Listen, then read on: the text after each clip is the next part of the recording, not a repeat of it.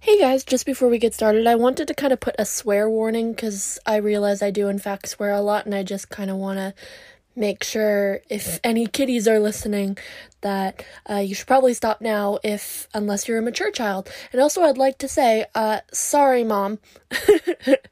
Let's get started with the episode.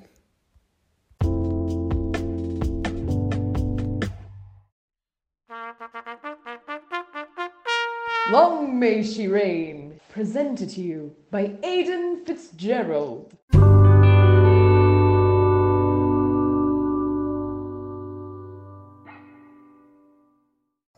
Hey guys, welcome back to the Long May She Rain podcast. I'm Aiden, I'm your host for this podcast. So, I don't know if I sound really any different, but I did get a new microphone. I'm very excited about it. If you go on my Twitter, you can see this beautiful new device that I'm using. I got the idea to get a new microphone because my brother, as I've probably talked about on this show before, he's a big gamer. You know, he knows all the good equipment that you need to be a gamer. And while I'm not a gamer, I thought I'd get this new mic because he got the same mic about a week ago, and the minute I saw it, I knew I had to have it. It's got a little smiley face on it to make it look like a person. I've named my new mic Sigbert because I've been researching a very particular woman whose rival's husband was also named Sigbert, and I really liked the name Sigbert, so that is his beautiful name. I've also got it in pink to match my whole setup because I'm cool like that. No, I'm not. You guys know I'm not. Anyway, what have I been doing this week? Oh, I watched Prey this week. Now, fun fact, I've never seen a single Predator movie. I didn't even really know what Predator was about at all. And to be honest, I don't really think I know what Predator is about even after watching Prey. But really the only reason I wanted to watch it was because I heard that it's almost an entirely Indigenous cast with actual real Indigenous actors, which I love. We love the representation. And I love a good action movie, despite what I'm sure a lot of people think about me. I adore action movies. I partially probably blame my father for that because, you know, he was the kind of dad who was getting me to watch, like, Arnold Schwarzenegger, you know, James Bond, Tom Cruise shit when I was a kid. So I was really excited to watch this, and you know, no spoilers. I'm sure some of you guys might want to watch it or maybe a little curious about it, but honestly it was like really good, like on its own, like as not a part of the Predator franchise, which I still haven't watched yet. I'm gonna have to watch the original with Arnold Schwarzenegger, but like on its own, Prey is like a really good, like, standalone movie. Like it's like fucking like top notch. And as I've heard, it was directed by Dan Trachtenberg. I think that's how you pronounce his last name. He did 10 Cloverfield Lane, which I also haven't watched, but from what I've heard from other people, he's doing like a really good job in his directing career. I mean, good job. I mean, he wrote a very well thought out independent female character, and you know how we love those on this show. So Prey, it's good. Go watch it. All right, enough about me. Today's not about me. You know what? It's Alice Roosevelt's world, and we're just living in it. That's basically the motto of this entire episode. So if you guys have already guessed, yes, today we are talking about the awesome, the beautiful, the scandalous, the pants-wearing icon, Alice motherfucking Roosevelt. My God, she's probably one of my favorite Roosevelts, if not my favorite, though she's definitely competing hard with Eleanor Roosevelt, which, you know, I hope to do an episode on her one day, because she is equally as iconic. Alice Roosevelt, I think the first time I ever heard about her was probably during a documentary I watched about the Roosevelts. Oh, what's the guy's name who makes all those really good Ken Burns? Yeah, okay, I watched his documentary about the Roosevelts because it used to be free on Netflix. It's not free anymore, but that was the first time I had ever heard of Teddy Roosevelt's daughter, Alice. And from the minute I read all these amazing things about her, I was hooked on her, and I am so excited to be doing this episode about her. So get comfortable in your seats. We are about to dive into one shit show of a life that is Alice Roosevelt. Okay, so Alice Roosevelt was born on February 12th, 1884 at 6 West 57th Street in Manhattan, New York, to Theodore Roosevelt and his first wife, Alice Hathaway Lee Roosevelt. Now, with Alice being born on February 12th, that makes her an Aquarius, which is really cool. We haven't had a lot of Aquariuses for sure on this podcast, other than, I think, Elizabeth of York. So it's nice to have another Aquarius lady on the podcast. We do love Aquariuses around here. Now, one thing I recently read about Aquariuses is that they're very active sort of people. They always need to be up and doing something, which, you know, as someone with ADHD, I can seriously relate to. But I think this really, really fits Alice as a person. She was always doing something, whether it was to get attention or working on a project. I mean, this bitch was always on the go. So I feel like this trait is spot on for Alice. Not to mention, I've heard Aquariuses can be stubborn, which is probably one of the best single words to describe Alice Roosevelt's personality. I'm not gonna lie to you. Anyway, let's get started into Alice's life. Let's meet Alice's parents, Theodore and Alice. Starting with Theodore, of course. Now, I'm sure many of you know exactly who Theodore Roosevelt was.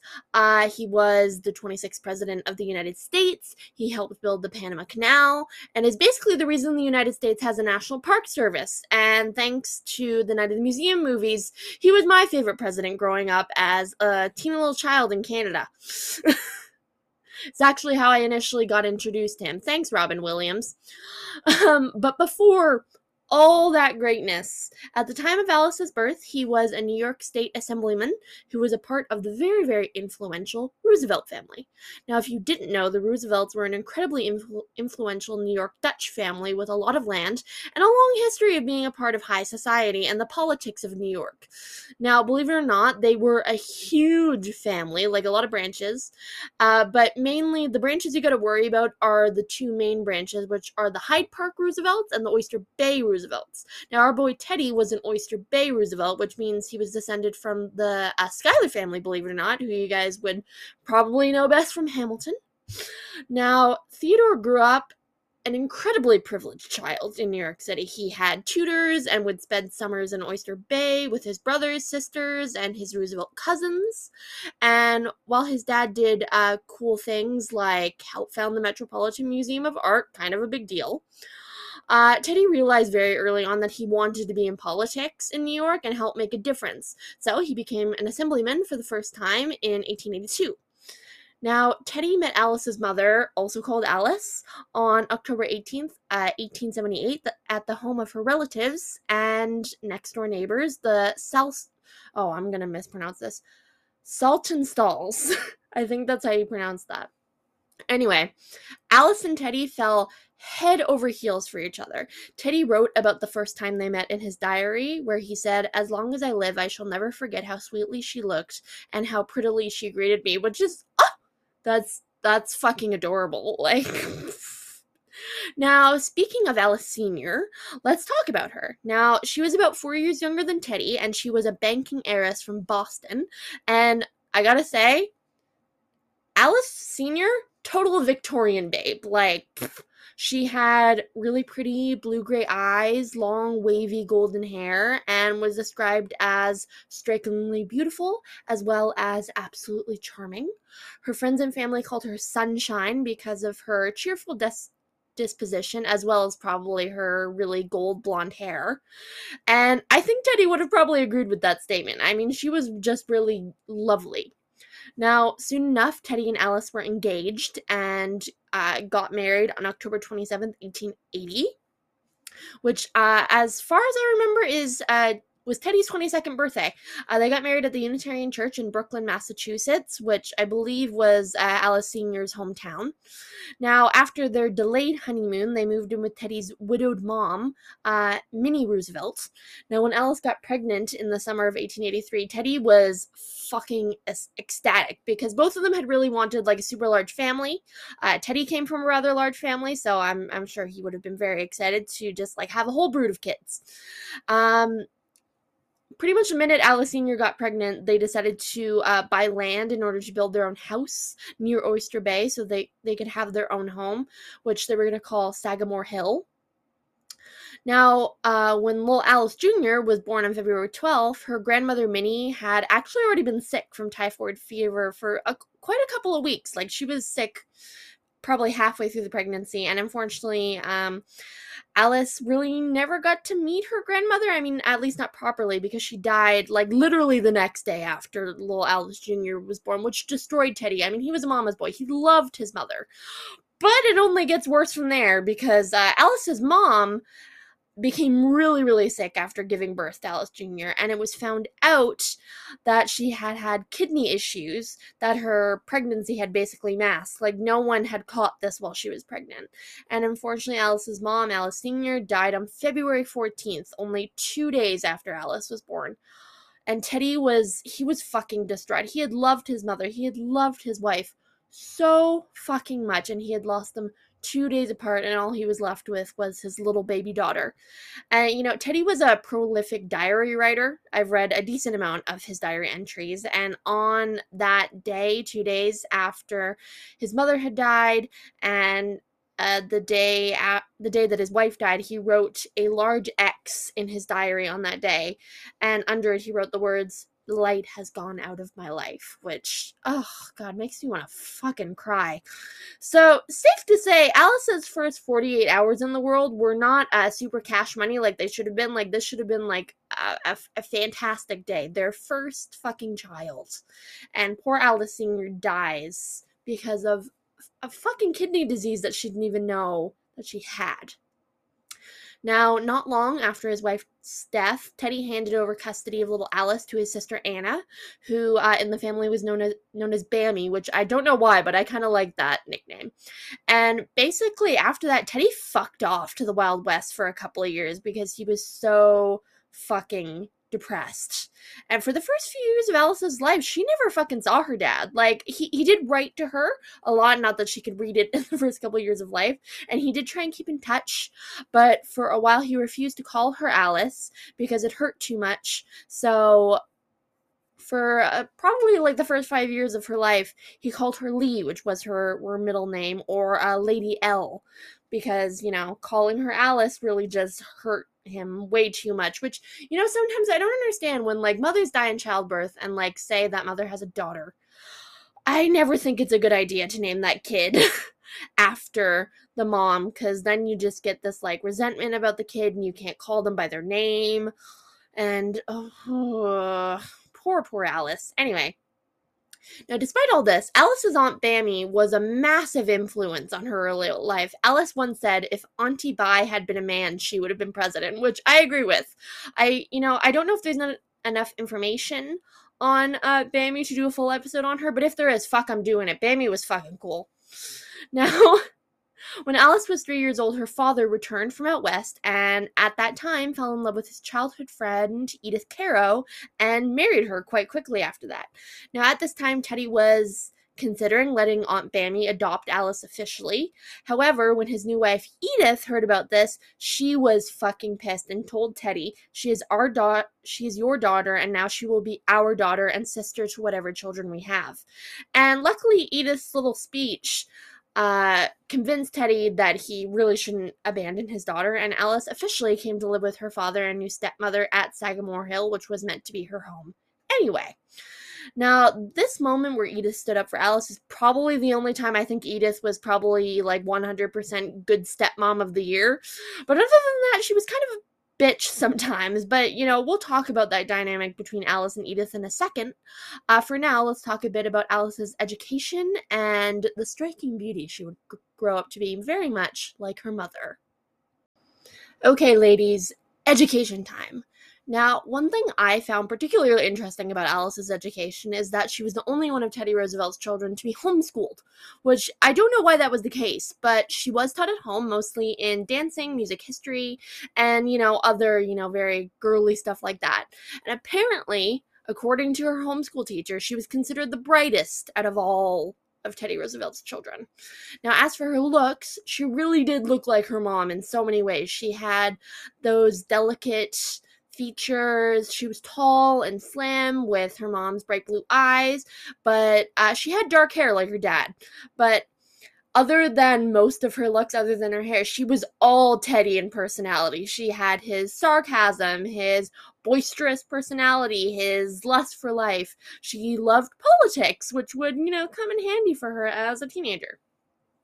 Now, when Alice was about 4 years old, she became a big sister for the first time when her younger brother Theodore Jr. was born, which was followed by her brother Kermit in 1889, which, oh, I laugh about all the time. Like, I know that was, like, a fairly common name at the time, but I'm just like, Kermit the Frog. Anyway, she got a sister, Ethel, in 1891, her brother Archibald in 1894, and her youngest brother Quentin in 1897. Now, Alice was an incredibly devoted big sister to all her siblings. I mean, she loved them to death. But unfortunately, she and her stepmother clashed a lot in her childhood. I mean, they were very different personalities and temperaments. Now, one of the main issues between them was how Edith talked so incredibly disrespectfully about Alice's mother, calling her beautiful but uninspired and a childlike fool. Now, one time they got in such a bad fight that Edith literally told Alice to her face that if her mother had lived, she would have bored Teddy to death, which is so fucked up. Like, who the fuck says that to their stepdaughter about their fucking mother, their dead mother? Like, shit. That, like, oh, Edith, why the fuck would you say that? Now, one other time when Teddy was serving as governor of New York after being an assemblyman for a couple of years, Edith suggested sending Alice to boarding school to clean her up and give her discipline. But Alice told her father and stepmother that if you send me, I will humiliate you. I will do something that will shame you. I tell you I will, which is, you know, actually probably the fucking reason she was never educated outside the home.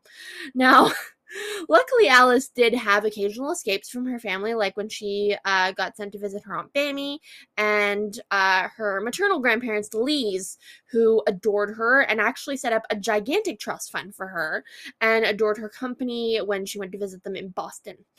Now, when Alice got older, she and her stepmother got a continually better relationship. You know, Edith stopped talking fucking shit about her mom, and Alice would, you know, stop being a little wild and would calm down a little bit.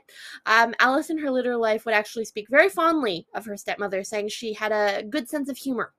So luckily they did reconcile, but their relationship wasn't really fantastic, especially when she was a child. Now, when Alice was 17 years old, her father became vice president to President William McKinley, which, you know, at that time, I think probably even now, a lot of people think of vice president as, like, the end of their political career, especially when you've, like, tried to be president several times. I guess not for Joe Biden now. But anyway, Teddy was convinced that him being vice president was the end of his political career. But in September of 1901, President McKinley was assassinated, and Teddy became the 26th president of the United States. And next thing you know, the entire Roosevelt family was moving into the White House, which, you know, must be very jarring. And they became basically the most talked about first family in history. Now, Alice's father was, and still is, the youngest president to ever serve in American history. He was 42 at the time, and he also had a brood of young children, which usually didn't happen with presidents, because most presidents were, like, in their late 30s and 40s, and were having, like, they had, like, teenage kids who were about to become adults. I think the last time the country at the time had, like, young children in the White House was maybe with Abraham Lincoln, though I'm not really sure. Anyway, the United States was very happy to have quite a young first family. The Roosevelts were such a rambunctious bunch. They had too many pets to count, and the public loved them. But most of all, they fucking loved Alice. The people nicknamed her Princess Alice since the entire time her dad was president, she was in the paper basically 24/7 and took, you know, most attention away from super serious politics. Now, Alice did a lot of crazy things while she was the first daughter. She would smoke on the roof of the White House, which was not something you were allowed to do. She would place bets on horse racing with bookies. She rode in cars with strange men that she didn't know. She attended late night parties without an escort, which was scandalous. And she wore her pet snake, Emily Spinach, wrapped around around one arm and would scare people who visited the White House with it. Now, fun fact about why her snake was called Emily Spinach. Alice had an aunt, Emily, who, oh, I don't know what side of the family it was, but the point is she had an aunt, Emily, who was a very skinny woman. And the snake she had was green. So she would tell everyone, this snake is as thin as my Aunt Emily and as green as spinach. So, of course, she naturally named it Emily Spinach. Anyway, one other fun thing I read about her is when she turned 18 in 1902, she had her debut, which was like her debutante season. And, of course, her dad being the president, he hosted her debutante ball at the White House. And she wore this fantastic blue dress instead of the traditional debutante white, which, you know, shocked everyone. And believe it or not, that specific shade of blue became a fashion trend that year, and everyone called it Alice Blue. Now, her father once said of her, when asked about her constant interruptions in the Oval Office to offer political advice, that I can do one of two things. I can be president of the United States, or I can attend to Alice. I cannot possibly do both. And I think that that's a really good description of Alice's personality. Like, she'd barge into the Oval Office while her dad was having, like, really serious political meetings and being like, you shouldn't do that. I wouldn't do that. That's a bad idea, Dad. And he'd be like, Alice, get the fuck out. Anyway, safe to say Alice was a total it girl. I mean, she was fashionable, beautiful, wild. The public fucking loved the shit out of her. And personally, you know, I think she did all these crazy things because of the lack of attention she got from her father. Like, in general, I think Teddy was probably a really good dad. Like, he really did love Alice a lot. But also, I feel like he had a lot of issues with her because of her mother's death. And, I think Alice had a lot of issues because of her mother's death, and also she was having daddy issues because her dad wasn't really paying attention to her, but, you know, I love her for it anyway. Now, one of my favorite moments from her was in 1905, when she, along with several other members of Congress and the future President William Taft were sent to Asia on a diplomatic tour. Now, by the way, Alice was the first daughter to be sent on a diplomatic mission, which is very, very cool of her. Anyway, Alice was a star on this tour. I think probably one of the reasons Teddy sent her is because he knew that this tour would get crazy attention if she was on it. Now, despite all these crazy things, she also attracted good press for the presidency for this entire trip.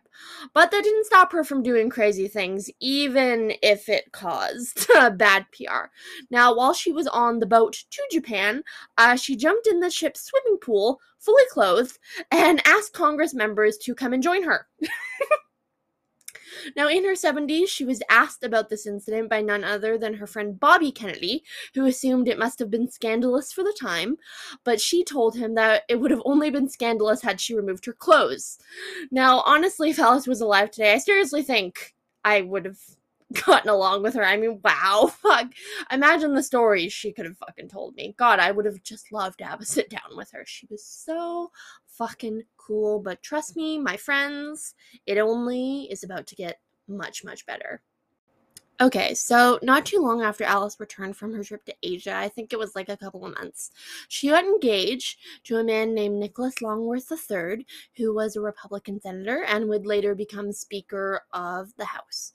Now, they had, you know, hung around in the same social circles for a few years, despite the fact that he was about 14 years older than her.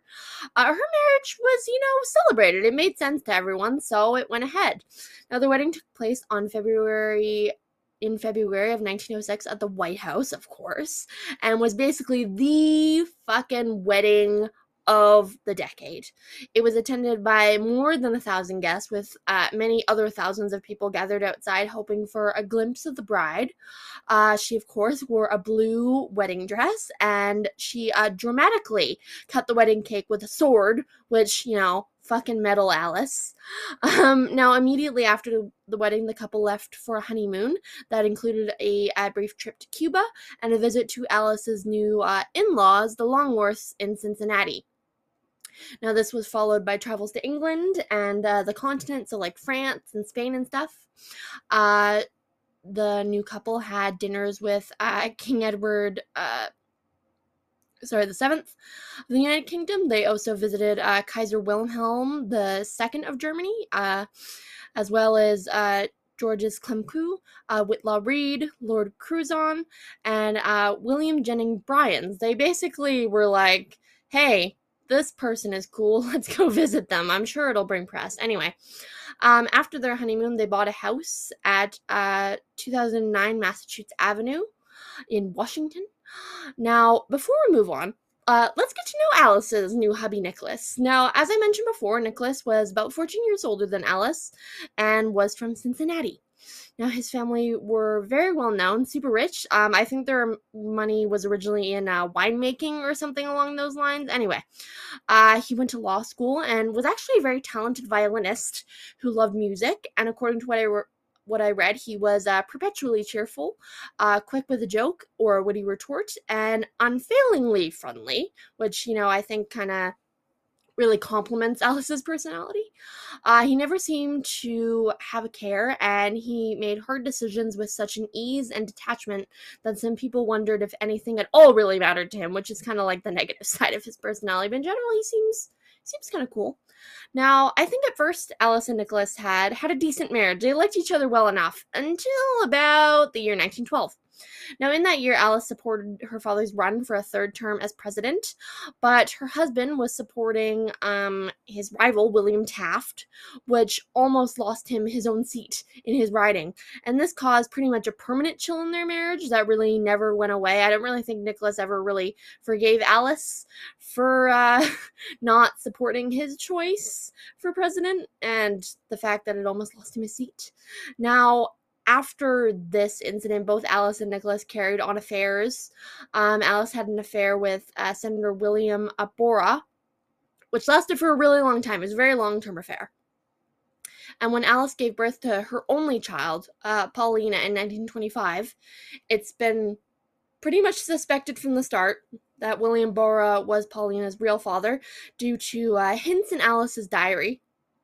And the fact that Alice originally wanted to name Paulina Deborah, which sounds a lot like William Borah.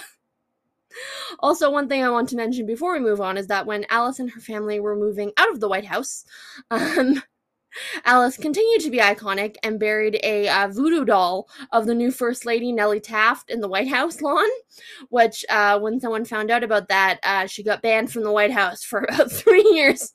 And, you know, honestly, I don't know if, like, someone saw her burying the thing or, like, she, like, told someone. I don't know how they found it, but, like, I would have just loved to fucking see their faces when they found out that she fucking buried a voodoo doll in the fucking White House lawn. Alice, stay iconic. Anyway, now, Alice and her daughter Paulina never really got on super well, in contrast to her relationship with her father, who she really loved and admired despite really everything that they'd been through. Now, when Nicholas died in 1931, Paulina was devastated, but Alice was a little indifferent to his death because Nicholas, at that point, had gambled away a lot of their money, which really pissed her off because she couldn't really do anything. He was like, you know, it's my money. Fucking leave it alone. Now, this whole thing is probably what chilled Alice and her daughter's relationship. But in general, I do think Alice loved Paulina. I think they were just really different characters and had different stances on Paulina's probable father. Whether or not Nicholas was Paulina's biological father or not, Paulina loved Nicholas either way. Another reason probably Alice and Paulina's relationship wasn't the best was because Alice was really into herself. Like, I can give Alice a lot of praise, but Alice was vain and vapid in a lot of ways, and she often left Paulina's raising to nannies and was really harsh on Paulina. Actually so harsh that Paulina developed a stutter, which, you know, is never good. Now, in 1957, Alice lost her daughter Paulina when she overdosed on sleeping pills at the age of 31.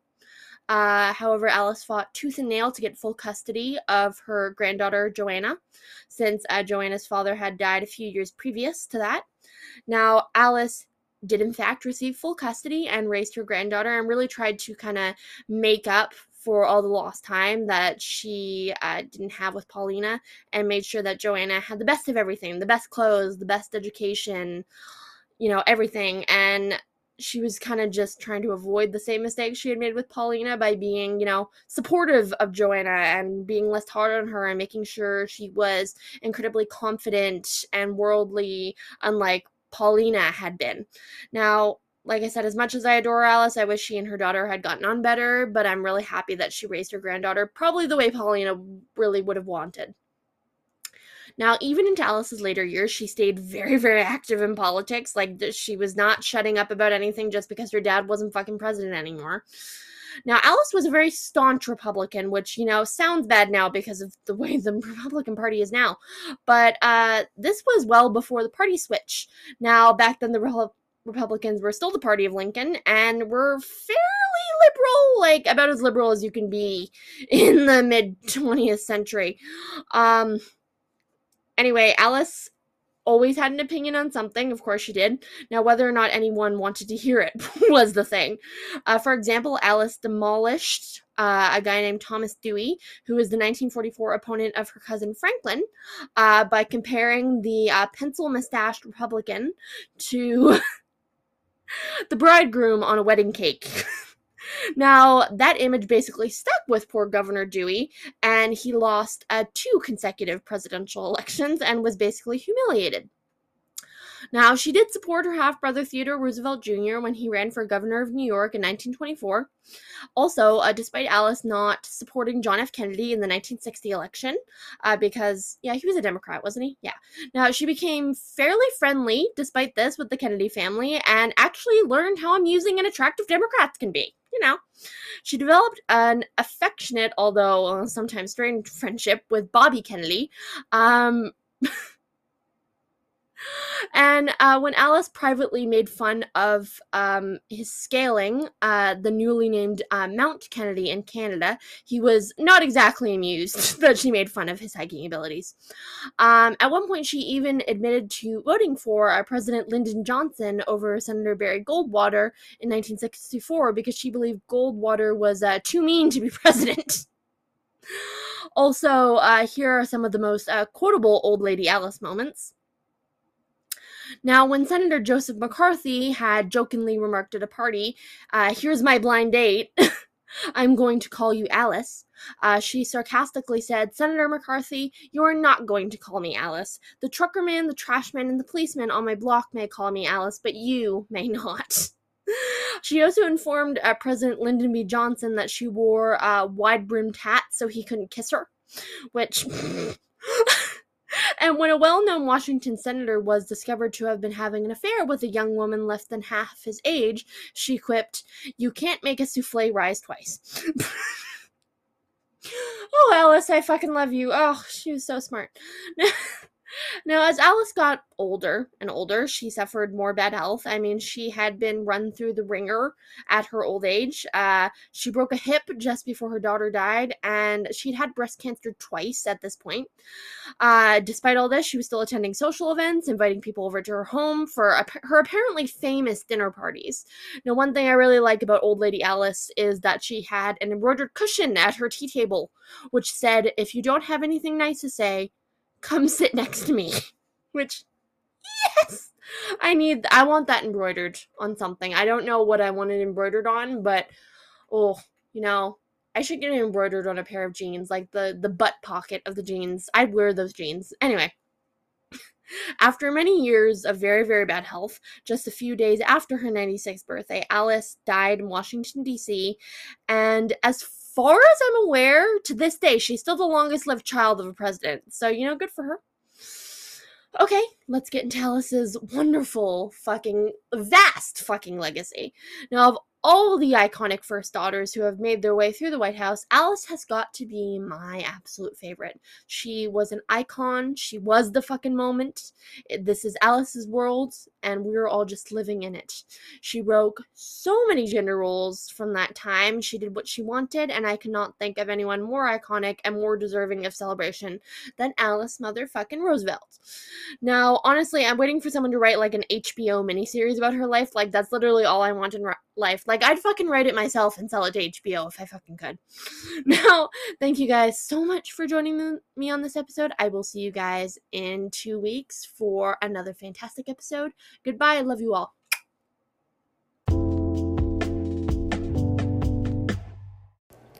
Hey guys, thanks for listening. If you have any suggestions for topics, you can just DM me on Twitter at Long May She Rain 2. The N at the end of rain is replaced with a 2 instead. I'm also available on Apple Podcasts, Spotify, Google Podcasts, Anchor, and like a whole bunch of other stuff.